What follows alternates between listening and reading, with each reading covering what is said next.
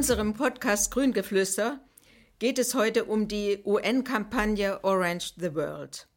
Diese macht seit 1991 auf Gewalt gegen Frauen aufmerksam, vom Internationalen Tag zur Beendigung der Gewalt gegen Frauen am 25. November bis zum 10. Dezember, dem Tag der Menschenrechte.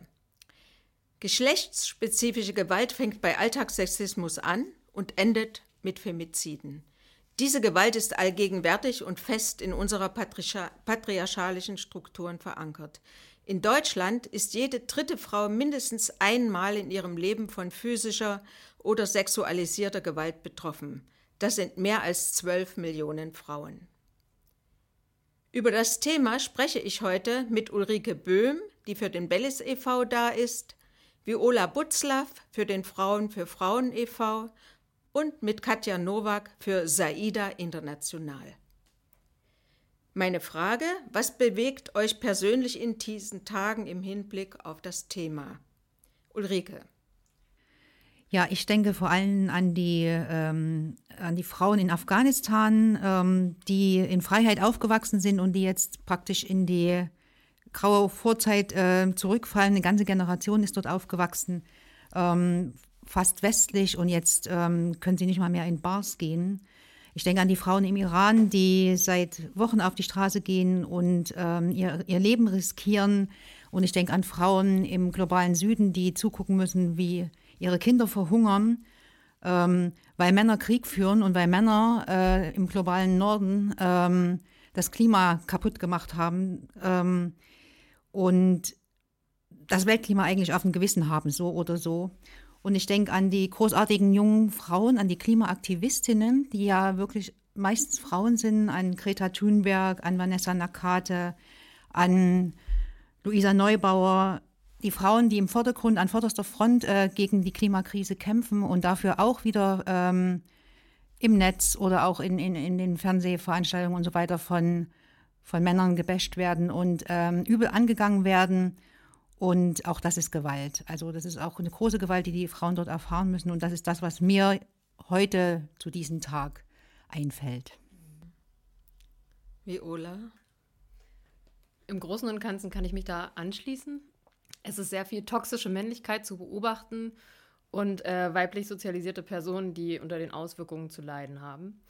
Ähm, ich muss da bei mir selbst aufpassen, dass ich nicht in Ohnmacht falle, weil mich das politische Geschehen so erschlägt und gerade so viel Unsicherheit äh, im Raum ist. Denn gerade in der Beratungsarbeit, die ich mache, geht es viel darum, den äh, Betroffenen, also den Klientinnen, Sicherheit zu vermitteln. Und diese Sicherheit zu finden, wenn es so unsicher ist, ist schwierig. Genau, also das ist das, wo, wo ich mich versuche zu erden, weil ohne diese Sicherheit zu vermitteln, wird es auch nicht besser mit den Trauma. Mhm. Katja, wie geht's dir mit dem Thema? Also ich habe so gedacht, jetzt zum 25.11. so einen kleinen Rückblick zu machen. Wie war denn das Jahr vom letzten 25.11.? Und da gab es halt ganz viele Sachen, die so den Fokus von Gewalt gegen Frauen so ein bisschen weggelenkt hat. Also es gab immer noch die Ausläufer der Corona-Pandemie, dann gab es den Ukraine-Krieg, dann gibt es eine Energiekrise.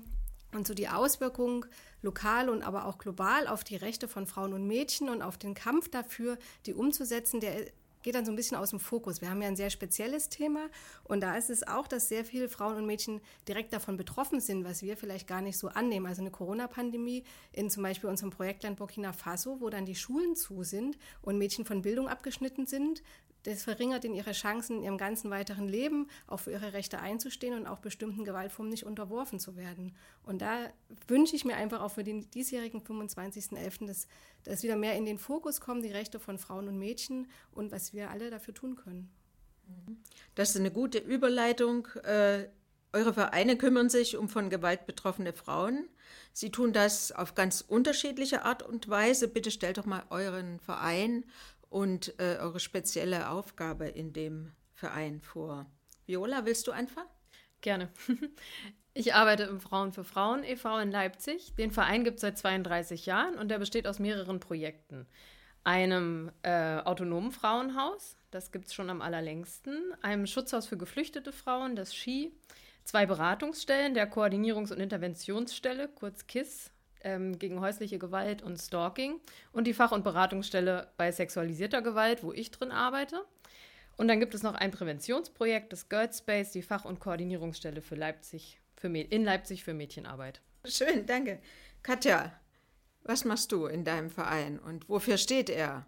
Genau, also ähm, ich bin die Koordinatorin der SAIDA Beratungsstelle, die hat sich 2018 gegründet, ähm, aber der Verein, den gibt es schon viel länger, der ist äh, seit 2010, gibt es ihn hier in Leipzig, wurde ursprünglich mitgegründet durch die jetzige Geschäftsführerin Simone Schwarz und hatte sich eigentlich äh, zusammengefunden mit anderen Engagierten, um die Umsetzung von Frauen- und Mädchenrechten in Ländern des globalen Südens zu unterstützen. Ähm, Genau, und vor allen Dingen gegen äh, tradierte Gewaltformen wie Kinderzwangsheirat und ähm, Genitalverstümmelung zu bekämpfen und Frauen dazu zu empowern, äh, aus diesen Kreisläufen ausbrechen zu können. Genau, da wurde ein ähm, Projektpartner versucht zu finden, also eine lokale Initiative.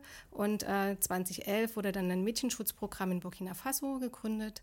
Ähm, und das besteht auch bis heute durch die entwicklungspolitische Bildungsarbeit in Deutschland, um auf dieses Thema auch aufmerksam zu machen und natürlich auch Spender und Spenderinnen für das Projekt in Burkina zu finden, gab es dann immer mehr Anfragen auch zu Fällen ähm, in Deutschland, also zu, zu, Frauen, die betroffen sind oder Mädchen, die gefährdet sind, sodass wir dann 2018 zusammen die Beratungsstelle aufgebaut haben. Und jetzt gibt es die ja schon seit vier Jahren fast. Und ähm, im Zuge dessen kamen auch immer mehr Frauen zu uns, äh, die medizinische Probleme hatten und keine Ansprechpartner und Partnerinnen. Und ähm, wir konnten mit dem Klinikum St. Georg in Leipzig dann das AIDA Kompetenzzentrum gründen zur medizinischen Versorgung. Und ich mache in der Beratungsstelle vor allen Dingen die Beratung von den Frauen und die Begleitung. Genau. Und die Arbeit hat sich dann noch ausgeweitet, jetzt im letzten Jahr dann auf Sachsen-Anhalt und Thüringen. Jetzt machen wir beratende, aufsuchende Beratung in Leipzig, Sachsen, Sachsen-Anhalt und Thüringen zu diesem Thema. Ulrike, das ist ja eine ganz gute Überleitung zum Bellis e.V. Ja, genau. Der Bellis e.V. ist ein Verein, der 2019 gegründet wurde. Und wir haben den Verein eigentlich gegründet, um ein Modellprojekt äh, zu initialisieren, muss man sagen. Äh, die Idee war, dass Menschen, die äh, Gewalt erfahren haben, also körperliche Gewalt oder äh, sexualisierte Gewalt, Opfer von häuslicher Gewalt geworden sind, dass die oft Sachzeugen behandelt wurden und dass ihnen oft auch keine medizinische Hilfe ähm, zugute kam. Und unter dem, ähm, also mit der Prämisse, wenn ein Knöchelbruch ein medizinischer Notfall ist, was ist dann eine Vergewaltigung? Ähm, haben wir uns zusammengesetzt und haben das Projekt Medizinische Soforthilfe nach häuslicher Gewalt und Vergewaltigung äh, gegründet. Und das ist praktisch ein, der, der Bellis-Verein ist nur der Trägerverein dieses Modellprojektes. Also eigentlich geht es in unserer Arbeit um dieses Modellprojekt, um diese medizinische Soforthilfe dass wir also Ärzte und Ärztinnen befähigen, äh, Menschen zu behalten, äh, behandeln, die äh, Opfer von äh, häuslicher oder sexualisierter Gewalt geworden sind, die die Diagnose richtig stellen können und die die richtige Hilfe dann auch geben können, die medizinische Hilfe. Darüber hinaus ähm, sollen die Ärzte und Ärztinnen befähigt werden, dort Spurensicherungen äh, zu machen, und zwar professionell und gerichtsfest. Das ist eine Sache, die, ähm, also ich bin Rechtsmedizinerin von Beruf und ähm, die Rechtsmedizinerin ähm, kennt sich mit Spurensicherung aus und ähm, das ist aber nichts, was nicht auch ein Arzt oder eine Ärztin machen kann, die jetzt kein Rechtsmediziner ist. Und ähm, eine Aufgabe des Mediziner, des Modellprojektes ist es, ähm, Ärzte und Ärztinnen eben dieses ähm, Handwerkszeug in die Hand zu geben, um diese Spurensicherung durchführen zu können. Wir nennen sie Verfahren, verfahrensunabhängige oder vertrauliche Spurensicherung. Die ist einfach dazu da, dass eben auch dann, wenn die, wenn die Frauen jetzt nicht sofort zur Polizei gehen wollen und nicht sofort eine Anzeige machen wollen und, und auch keinen Prozess wollen und kein Ermittlungsverfahren, dass dann eben trotzdem zu dieser Tat ähm, entsprechend gerichtsfest verwertbare Spuren gesichert werden. Ähm, darüber hinaus machen wir beim Belles e.V., also wir haben auch eine, eine sachsenweite Vernetzung von Hilfestellen, die also bei, bei häuslicher Gewalt und bei Vergewaltigung helfen können. Die Beratungsstellen haben erfasst, was es alles in Sachsen gibt an, an Hilfestellen im, im Hilfenetzwerk. Man sieht, dass Sachsen da sehr unterschiedlich aufgestellt ist und diese Vernetzungsarbeit soll im Prinzip, ähm, ist dazu da, dass wir uns alle, also wir alle Helferinnen und Helfer äh, uns kennen, dass wir uns notfalls vertreten können, dass wir äh, Menschen, die betroffen sind, auch schnell ähm, entsprechend vermitteln können. Das ist so der Vernetzungsaspekt. Und der dritte Aspekt ist eben, der, was ich schon gesagt habe, eben diese, ähm, dieses Teaching, dass wir halt in die Kliniken gehen, in die Praxen und die Ärzte und Ärztinnen fähigen, dort ähm, eine gute und richtige Behandlung ähm, durchzuführen. Da kann ich nachher vielleicht noch mal extra was dazu sagen. Genau. Ja, danke. Zur Vernetzung möchte ich dann auch noch mal kommen. In Vorbereitung auf unser Gespräch habe ich mich mal etwas mit der Kriminalstatistik äh, in Deutschland und dann auch äh, Leipzig betreffend befasst. Und für 2021 wird für Deutschland angegeben, dass 110 Frauen durch ihre Partner oder Ex-Partner getötet worden sind. Schaut man sich die Statistik der Polizeidirektion Leipzig an, vielleicht mal zur Kenntnis, das ist äh, die Stadt Leipzig, der Landkreis Leipzig und Nordsachsen. So sind Kriminaldelikte in dem Zeitraum, also 21 gegenüber 2020, erstmal generell um 9,3 Prozent zurückgegangen. Sieben Prozent aller Straftaten sind Körperverletzungen und es gab 53 Vergewaltigungen und Nötigungen. Das ist allerdings ein leichter Anstieg. Wenn man sich das Einzugsgebiet anschaut, das sind immerhin 950.000 Einwohner, die da erfasst sind oder über die äh, die Erfassung gelaufen ist, könnte man ja denken, äh, dass das eine relativ geringe Zahl ist. Was sagen euch denn diese Zahlen oder besser gefragt, decken sie sich mit eurer Wahrnehmung in der täglichen Arbeit? Ulrike? Ja, das kann man jetzt äh, schwer sagen. Man hat also wir haben ich glaube, da kann ich auch für euch sprechen. Wir haben immer sehr viel zu tun und ähm, haben viele Fälle. Jetzt auch ähm, im, im Rahmen der Corona-Krise ist das nochmal angestiegen, zumindest gefühlt. Es ist aber tatsächlich so, dass, dass es dort ein sehr, sehr großes Dunkelfeld gibt, um dass also ganz, ganz viele Menschen Gewalt erfahren, die eben nicht in der Polizeistatistik landen, sage ich jetzt mal, sondern die das entweder ertragen oder die eben das einfach nicht anzeigen. Äh, warum wird das nicht angezeigt? Weil das also gerade, wenn sexualisierte Gewalt dahinter äh, steht, ein, ein furchtbarer Akt ist, also der die Frauen regelmäßig retraumatisiert. Dazu kann sicher dann ähm, noch was gesagt werden von Viola zumindest und ähm, bei häuslicher Gewalt eben oft das auch nicht erkannt wird. Und da wäre mir der Punkt wichtig zu sagen, dass eben die, die Diagnose häusliche Gewalt sehr, sehr selten richtig gestellt wird. Wir haben mal in Leipzig 2016, glaube ich, eine, nicht in Leipzig, sogar in ganz Sachsen haben wir mal eine Studie gemacht, da haben wir alle Ärzte und Ärztinnen in den Praxen befragt, wie viele Opfer häuslicher Gewalt sie, sie haben und in, ihrem, in ihrer täglichen Arbeit. Und man weiß ja, dass jede dritte bis vierte Frau mindestens einmal in ihrem Leben Gewalt erfährt. Das ist auch bekannt, also das weiß eigentlich jeder. Und trotzdem haben, äh, war die Antwort, zwei bis zehn Prozent haben sie in ihrer Praxis. Also das heißt, die Diagnose wird gar nicht gestellt. Ja? Und wenn dort jemand mit umgeknickten Fingern kommt und sagt, ähm, ich bin die Treppe runtergestürzt, dann wird das eben so angenommen. Und das liegt einfach daran, dass im Medizinstudium man das gar nicht lernt. Also es gibt ein halbes Seminar in sechs Studienjahren zu häuslicher Gewalt und dass einfach ja die Diagnose nicht gestellt wird und dass ähm, da ein ganz großer Nachholbedarf ist. Und das machen wir jetzt ähm, als Bellis zum Beispiel, dass wir eben in die Kliniken gehen und dort ähm, das vorstellen. Ich würde dann doch äh, an Viola von Frauen für Frauen e.V. weitergeben im Anschluss.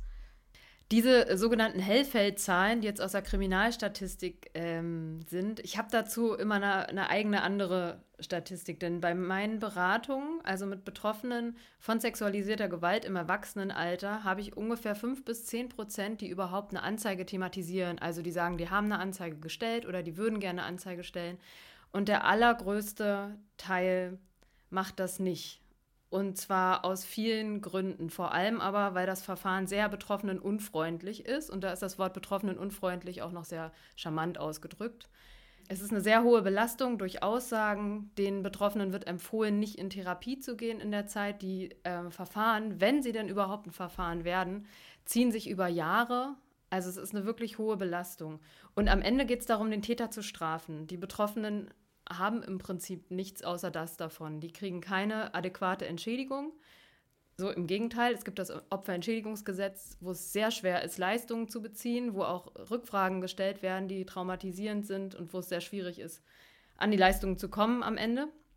Es gibt kaum Therapieplätze, es gibt zu wenig Beratungen und am Ende kommen die Betroffenen zu mir in die Beratung und wollen eigentlich nur klarkommen. Die wollen an ihr Leben anschließen, wie es vorher war, die wollen ihre Ausbildung weitermachen, die wollen die Sexualität leben, ihre Beziehungen leben und haben da viele, viele Steine im Weg leider. Auch auffällig ist, dass viele erst Jahre später kommen. Also so eigentlich arbeite ich in einer Krisenberatung mit äh, akuten Fällen und die ganz akuten Fälle kommen häufig, also nicht nicht, aber äh, es kommen mehr Personen, die die Gewalt vor Jahren erlebt haben, die sie in der Kindheit erlebt haben oder wo es mindestens ein paar Monate her ist. Also die erste Reaktion ist oftmals, dass sie es für sich behalten. Ja, da spielt der Mythos von Umvergewaltigung sehr rein, weil die meisten Vergewaltigung und sexualisierte Gewalt passiert im partnerschaftlichen, im familiären Kontext und der Mythos um sexualisierte Gewalt besagt ja, da springt irgendein Fremdtäter aus irgendeinem Gebüsch draußen im öffentlichen Raum. Und das sind dann statistisch gesehen vielleicht 10 Prozent der Fälle und die allermeiste Gewalt passiert im Privaten, wo der Aspekt des menschlichen Verrats noch sehr hoch ist, also was ja auch sehr traumatisierend ist oder bei Trauma eine große Rolle spielt, äh, weil man eben in Beziehung zu den Menschen steht. Und das macht es so schwierig, die sexualisierte Gewalt zu benennen, zu erkennen und auch anzuzeigen. Also ist so eine Statistik wirklich immer relativ, beziehungsweise man müsste tatsächlich bei Veröffentlichungen noch gerade solche Vereine, wie ihr sie auch vertretet, mit an den Tisch holen, um das noch ein Stück weit zu kommentieren. Katja, euer Verein hat ja eine ganz besondere Klientel. Genau. Ich weiß nicht, ob es da jetzt Zahlen schon für Leipzig oder andere äh, Gegenden gibt. Genau, also die Frauen, die zu uns kommen, sind entweder von Genitalverschwörungen betroffen oder sie sind davon bedroht. Das heißt, sie sind meistens aus ihren Ländern geflohen, weil sie davon, äh, äh, dass ihnen dort gedroht ist oder weil sie ihre Kinder schützen wollen, vor allen Dingen also die Mädchen eben.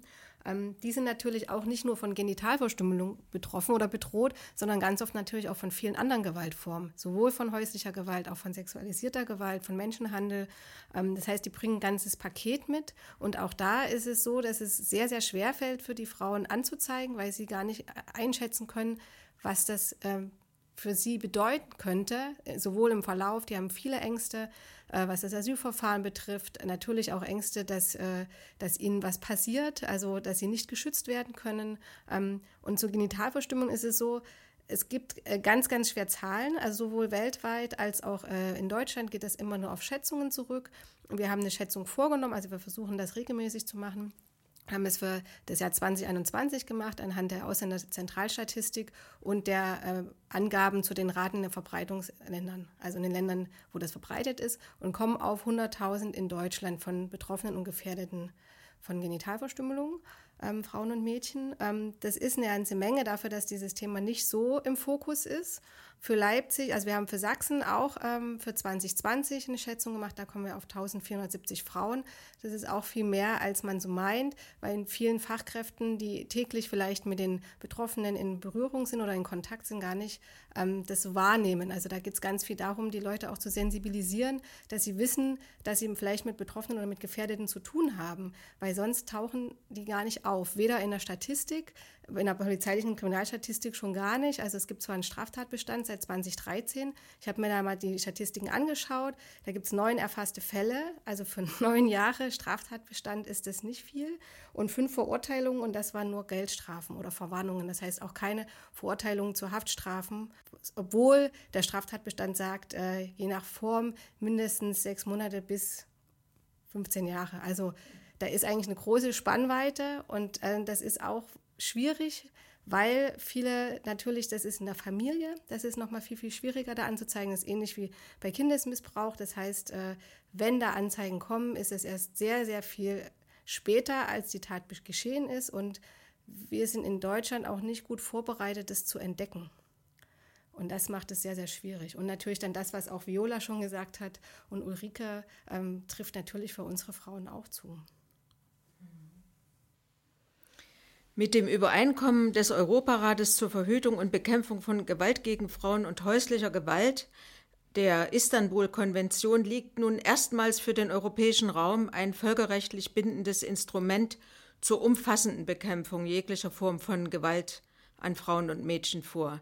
Die Konvention wurde im Mai 2011 verabschiedet. Deutschland äh, hat sie erst 2018 als äh, unterzeichnet und seitdem ist sie aber in Kraft getreten und ist damit geltendes Recht in Deutschland. Nach ihr müssen also die deutschen Gesetze ausgelegt werden. Alle fünf Jahre wird ein Umsetzungsbericht erstellt, wird also die Umsetzung in dem jeweiligen Land evaluiert und Anfang Oktober dieses Jahres ist der erste Bericht für Deutschland erschienen. Ich habe ihn gelesen und er endet eigentlich mit mehreren Seiten Forderungen und Feststellungen, also Nachforderungen an Deutschland. Also mich hat das äh, aufhorchen lassen. Äh, ihr macht auch eure eigenen Erfahrungen. Ihr seid natürlich äh, auch gut aufgestellt in euren Vereinen, macht gute Angebote. Aber was denkt ihr, wie stehen wir denn da? Sind wir besser als andere in Leipzig? Habt ihr Vergleiche? Wie läuft die Vernetzung zwischen den Angeboten? Katja. Also zuerst einmal finde ich das, was der, der Bericht äh, sagt zur Umsetzung der Istanbul-Konvention, da gibt es wirklich viele Punkte, wo ich denke, ja, das kann ich in meiner Arbeit, äh, erlebe ich das auch so. Also zum Beispiel die fehlende systematische Identifizierung von Frauen, die hier Asyl suchen und von geschlechtsspezifischer Gewalt betroffen sind das äh, fehlt. Also gerade mit unserem Thema, es gibt kein Screening, dass die Frauen zu uns kommen, ist, weil die Fachkräfte informiert sind, weil die Frauen untereinander sich die Kontakte geben ähm, oder weil wir regelmäßig in Einrichtungen der Geflüchtetenhilfe gehen und da Workshops anbieten zum Thema Frauengesundheit und damit die Frauen das erste Mal auch sehen, ah, gibt es überhaupt eine Anlaufstelle. Das heißt, viele kennen gar nicht die Angebote und die Hilfsmöglichkeiten. Es dauert sehr, sehr lange, bis sie da einen Zugang zu haben und das könnte durchaus verbessert werden. Ähm, nicht nur in Leipzig, sondern in ganz Deutschland. Ich finde, dass wir in Leipzig, je nachdem, mit was man das vergleicht, aber wenn ich Sachsen mir anschaue, und wir machen ja auch aufsuchende Beratung in Sachsen, finde ich, ist Leipzig, hat sehr, sehr viele Angebote. Es gibt viele Vernetzungsmöglichkeiten, es gibt viele Netzwerke, Arbeitsgruppen, die, finde ich, sehr gut zusammenarbeiten, sehr inhaltlich auch arbeiten. Das find, finden wir sehr gut. Ähm, wir arbeiten auch in Thüringen und Sachsen-Anhalt aufsuchen und das ist immer ein sehr großes Gefälle zwischen Stadt und Land. Also die Landkreise, die haben wenig Infrastruktur. Die Leute, die, also die Frauen und Mädchen, die dahin transferiert werden, also die Asylgesuchenden, die entweder noch im Verfahren sind oder schon eine Anerkennung haben. Wenn die in die Landkreise kommen, dann sind die ganz oft abgeschnitten von den Hilfsangeboten. Dann ist es für die sehr, sehr schwer, da irgendwie Unterstützung zu bekommen. Und das äh, sollte unbedingt geändert werden. Viola, du kommst aus Hannover und hast da noch Kenntnis, hast du gesagt im Vorgespräch. Wie stehen wir denn da oder was hast du denn da Gutes kennengelernt? Ja, der Vergleich ist immer ein bisschen bitter, weil dann schon die Beratungslandschaft besser ausgebaut ist. Also speziell jetzt in Niedersachsen, da habe ich so einen Überblick, äh, weiß es aber auch aus Nordrhein-Westfalen und so weiter. Genau, in Leipzig ist es so, dass die Betroffenen von sexualisierter Gewalt, die erwachsenen Betroffenen, nicht adäquat versorgt werden. Es gibt eine Fachberatungsstelle mit einer Personalstelle, also meine Stelle, die seit 20 Jahren nicht aufgestockt wurde und wo viele, viele, viele Anfragen sind, die nicht alle abgedeckt werden, wo Personengruppen, die, und das weiß ich aus Statistiken, noch eine höhere Wahrscheinlichkeit haben, Betroffene von sexualisierter Gewalt zu werden, gar nicht ankommen, weil die eine ganz andere Ansprache bräuchten, vielleicht ein aufsuchendes Angebot oder nochmal andere Kenntnisse und das alles so mitzumachen, äh, ist ganz schwierig. Und es kommen dann am Ende Personen, die schon relativ aufgeklärt sind, die natürlich auch Unterstützung brauchen und wo es ganz wichtig ist. Aber ich sehe auch, was fehlt und es fehlt eine ganze Menge. Und da kann ich sagen, dass wir nicht gut dastehen. Ja, ich sage immer, ähm, wir stehen tatsächlich ganz gut da in Leipzig, aber nur relativ, äh, wenn man nämlich jetzt zum Beispiel den ländlichen Raum dagegen sieht, wo eben manche betroffene Menschen 40 Kilometer fahren müssen mit irgendetwas, äh, um in die nächste Klinik zu kommen. Und ein Bestandteil der Istanbul-Konvention ist ja tatsächlich, dass jeder Betroffene und jede Betroffene von häuslicher oder sexualisierter Gewalt ein Recht auf medizinische Hilfe hat. Und wir machen ja genau das, also diese medizinische Hilfe. Und deswegen weiß ich, dass es halt unglaublich schwer ist nach so einer Tat, wenn man jetzt wenn man zum Beispiel sexualisierte Gewalt erfahren hat, wenn man vergewaltigt wurde, dann will man natürlich wissen, äh, bin ich jetzt verletzt, bin ich schwanger, habe ich mich infiziert. Das sind ganz, ganz wichtige Fragen, die da gestellt werden. Und jetzt äh, stelle ich mir vor, man muss jetzt irgendwie in die Klinik fahren, weiß nicht, wie man da hinkommen soll. Äh, und dann wird man dort äh, sagen, die was? Ach, naja, da müssen wir erstmal Spuren sichern und so weiter. Also dann wird praktisch dieses medizinische Problem zu einem juristischen Problem und wir holen die Polizei und wir machen noch dieses und jenes. Und die medizinische Hilfe rückt dann eben in den Hintergrund. Und deswegen ist es, oder wir sehen es als unsere Aufgabe an, dass alle Krankenhäuser äh, auch in, in Mittelstädten fähig werden, dass sie eben Menschen behandeln können, die sexualisierte oder häusliche Gewalt erfahren haben. Und da haben wir es wirklich noch, da haben wir wirklich noch einen ganz, ganz weiten Weg, die Istanbul-Konvention eben auch vor allen Dingen dort umzusetzen. Und ein weiterer Teil ist der, was, was auch völlig unbekannt ist, dass diese medizinische Untersuchung und die medizinische Hilfe nach diesen Delikten, das ist keine Kassenleistung oder irgendwie so. Also das machen alle, die das bisher gemacht haben, machen das, äh, ohne dass sie dafür eine Vergütung erhalten. Da gibt es also seit, also ich bin jetzt seit 20 Jahren ungefähr Rechtsmedizinerin und das war von Anfang an, war das immer Diskussion, dass eben das nicht wie eine, ich sage jetzt mal, wie eine Gallen-OP oder wie eine Zahnextraktion oder wie ein gebrochener Knöchel, dass es da Nummern gibt und dass die Ärzte und Ärztinnen dann auch bezahlt werden, sondern die machen das ähm, einfach so. Also gibt es keine Nummern im Katalog und ähm, das ist also völlig vergessen worden über die vielen, vielen Jahre. Und ähm, die Istanbul-Konvention bringt das jetzt sozusagen ans Tageslicht und es zieht nach sich, dass jetzt alle Länder, alle Bundesländer einzeln mit den Dachverbänden ihrer Krankenkassen jeweils verhandeln, damit diese medizinische Leistung eben in diese Kataloge aufgenommen wird. Das heißt, also der Föderalismus bringt uns das jetzt wieder, dass wirklich jedes Bundesland das einzeln macht. Und ähm, es gibt meines Wissens noch in keinem einzigen Bundesland ähm, so eine, also ist das schon äh, beendet, diese Verhandlung, sodass also jetzt man schon sagen kann, für die und die Leistung kriegt ihr die und die, die und das Geld sozusagen. Und das ist also alles sehr, sehr zäh, das dauert alles sehr, sehr lange und läuft so im Hintergrund. Und da fehlt eben dieses medizinische Verständnis auch, muss man sagen. Ja, da besser zu werden und Abhilfe zu schaffen, ist natürlich eine gemeinsame Aufgabe. Die Forderungen, die richten sich an die Politik auf allen Verantwortungsebenen, aber natürlich auch an die gesamte Gesellschaft. Um geschlechtsspezifischer Gewalt ein Ende zu setzen, müssen alle Menschen die Formen der Gewalt und deren Grundlagen kennen und sich entschieden dagegen einsetzen. Wie wichtig sind denn dabei Bildung, Erziehung und Angebote, die sich gerade auch an Jungen und Männer richten, Viola? Ja, das ist ein bisschen eins von meinen Lieblingsthemen. Ich komme aus der sexuellen Bildung. Ähm, und wenn man mal so ein bisschen guckt, wie so weiblich sozialisierte Personen aufgewachsen sind und die sich so ein bisschen reflektieren, dann wurde da sehr viel Wert drauf gelegt, denen mitzugeben, don't get raped. Ne? Also werde nicht vergewaltigt. Ähm, und im Gegensatz dazu an die eher Geschlechts, äh, eher, Mist, eher Gewalt ausübenden Personen heranzutragen, vergewaltige nicht, ähm, ist, ist so ein Gedanke, der sehr selten so ausgeführt wird. Also ich erlebe es gerade häufig Medienanfragen, was können denn Betroffene noch machen hier im öffentlichen Raum und so weiter. Und ich sage, ich antworte darauf nicht. Ich möchte darauf antworten, was können denn Menschen machen, um anderen keine Angst einzujagen um darauf einzugehen, welche Erfahrungen weiblich gelesene Personen gemacht haben, wie oft sie Übergriffe erfahren haben, was es auslöst, wenn man im Dunkeln dicht hinter einer Person geht, welche Ängste, und das sind Todesängste, und das triggert Erfahrungen, die gemacht wurden. Und da, da geht aber keiner so richtig ran. Und das würde aber eigentlich ganz gut funktionieren, gäbe es flächendeckend sexuelle Bildung, was ich an Schulen vermisse und in Kitas. Also da ist, und da ist Leipzig ganz gut aufgestellt. Da gibt es den Studiengang in Merseburg, wo viele Sexualwissenschaftlerinnen in Leipzig losgelassen werden, äh, einfach nur durch die Nähe an die Fachhochschule.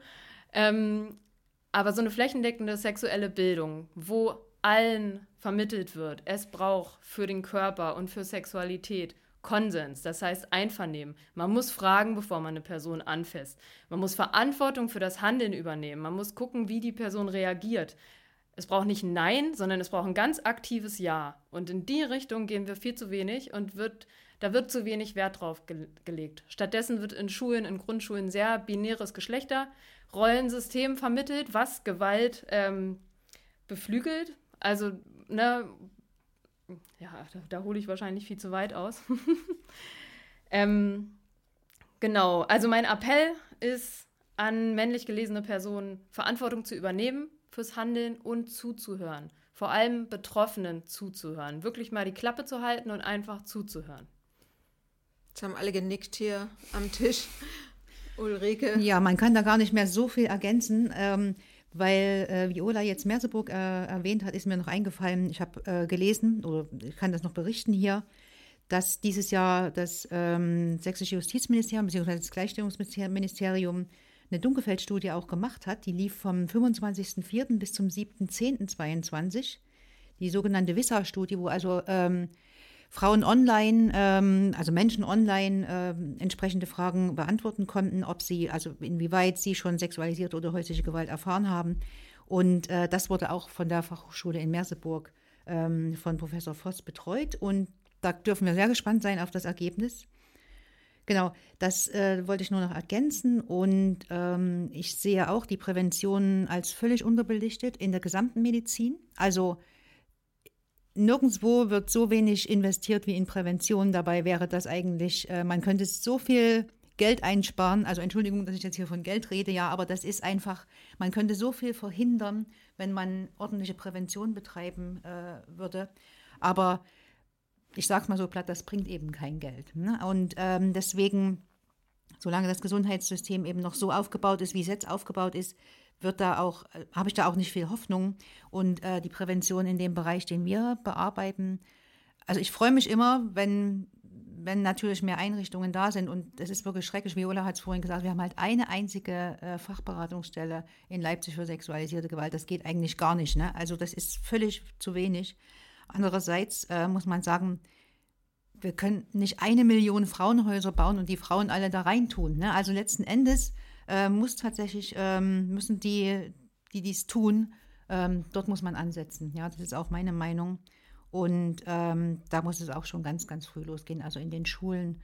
Ähm, und es muss auch vorgelebt werden, das muss man auch sagen. Ne? Also ähm, die Kinder sind so wie, sie, wie, in, wie in den Familien. Ja, und ähm, da ist viel Arbeit. Vielleicht könnte man ein Schulfach einrichten oder Nachmittagskurse oder Gruppen oder irgendwie so etwas. Aber da muss schon ganz früh angefangen werden mit der Prävention. Es gibt ja auch diese Gewaltspirale, das können wir vielleicht hier noch ähm, äh, dazu sagen, wonach 80 Prozent aller Kinder, die aus Gewalt äh, betroffenen Familien, also aus Familien kommen, wo Gewalt vorkommt, wieder entweder zum Opfer oder zum Täter werden oder zur Täterin. Ne? Also das ist, das setzt sich halt durch die Generationen fort. Und ähm, das weiß man, das weiß man seit vielen, vielen Jahren und trotzdem wird das praktisch nicht äh, bedacht. Jetzt sage ich aber wirklich nichts mehr. Katja, für euren Verein ist es ja ganz wichtig, dass überhaupt erstmal Informationen weitergegeben wird, ne? Aufklärung, dass man weiß, also äh, was ist das eigentlich? Wie stellt sich das für dich dar? Genau, also ich äh, kann mich nur anschließen, dass Prävention ein ganz wichtiger Punkt ist. Also und da wirklich rechtzeitig anzufangen in den Schulen, dass auch bewusst ist, wie viele verschiedene Formen von Gewalt es eigentlich gibt, ja, und äh, wie unterschiedlich das sein kann. Und äh, wir können die Jungen und Männer da nicht wegdenken.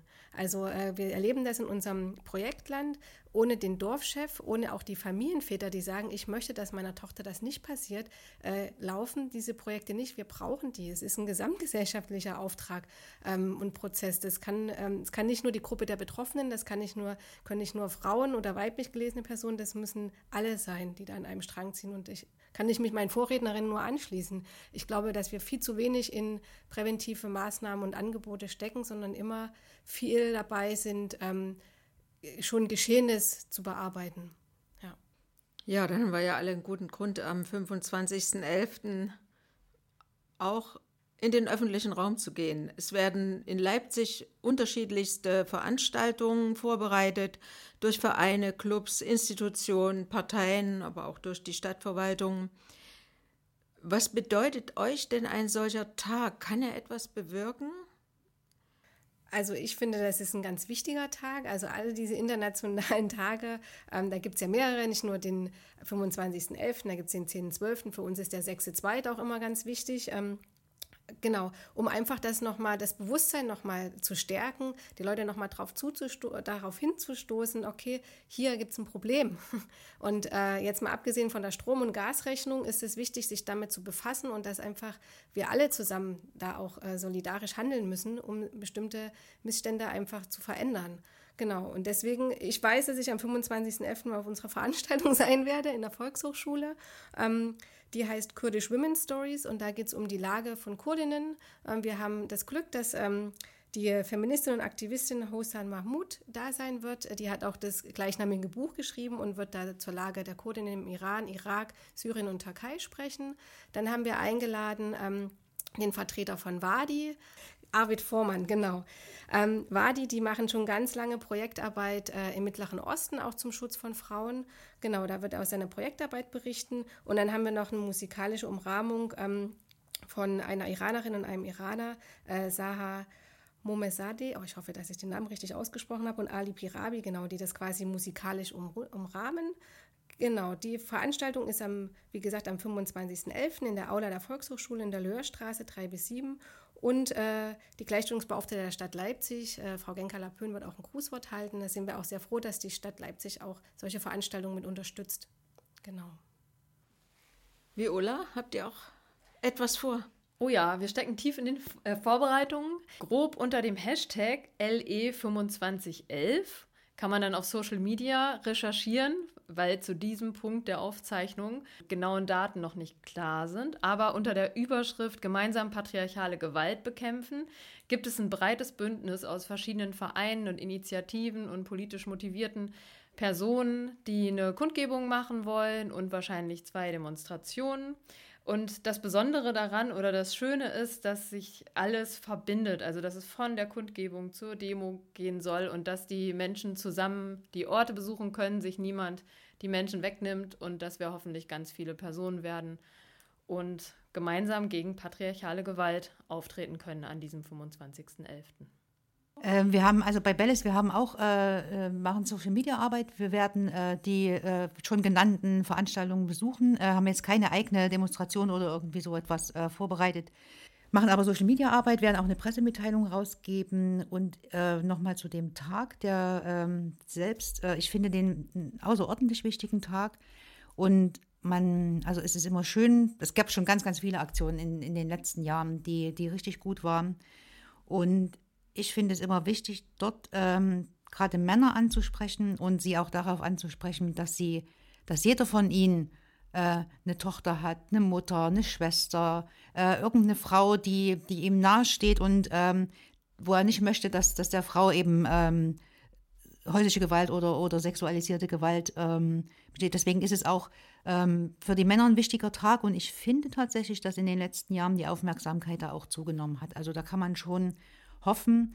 Und ähm, Öffentlichkeitsarbeit ist auch neben Prävention etwas, was eher zu wenig stattfindet. Man muss da mehr Öffentlichkeitsarbeit leisten und deswegen ist der Tag ungemein wichtig.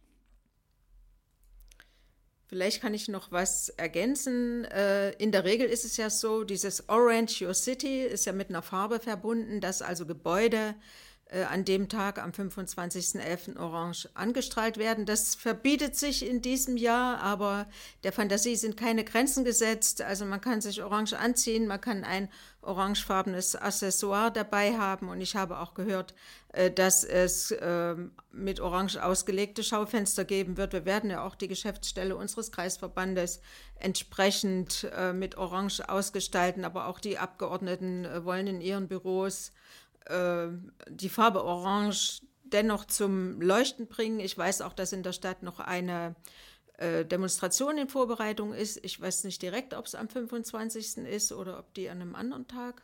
Der DGB äh, ist da vor allem äh, dabei, äh, diese vorzubereiten. Also ich denke, die Farbe Orange wird uns an dem Tag äh, gut begleiten. Unser Beitrag als Kreisverband ist ja auch dieser Podcast. Und ja, wir sind mit unserem Gespräch jetzt hier am Ende. Ich danke euch recht herzlich. Ich hoffe, wir sehen uns am 25. und wir sehen viele andere am 25. Wir sehen viel Orange und dass wir auch den ganzen Zeitraum dann bis zum 10. Dezember auch noch äh, weitere Aktionen haben werden. Und vielleicht können wir auch so schließen mit dem Slogan, den sich die iranischen Frauen gerade gegeben haben. Frauen leben frei. Vielen Dank. Ja.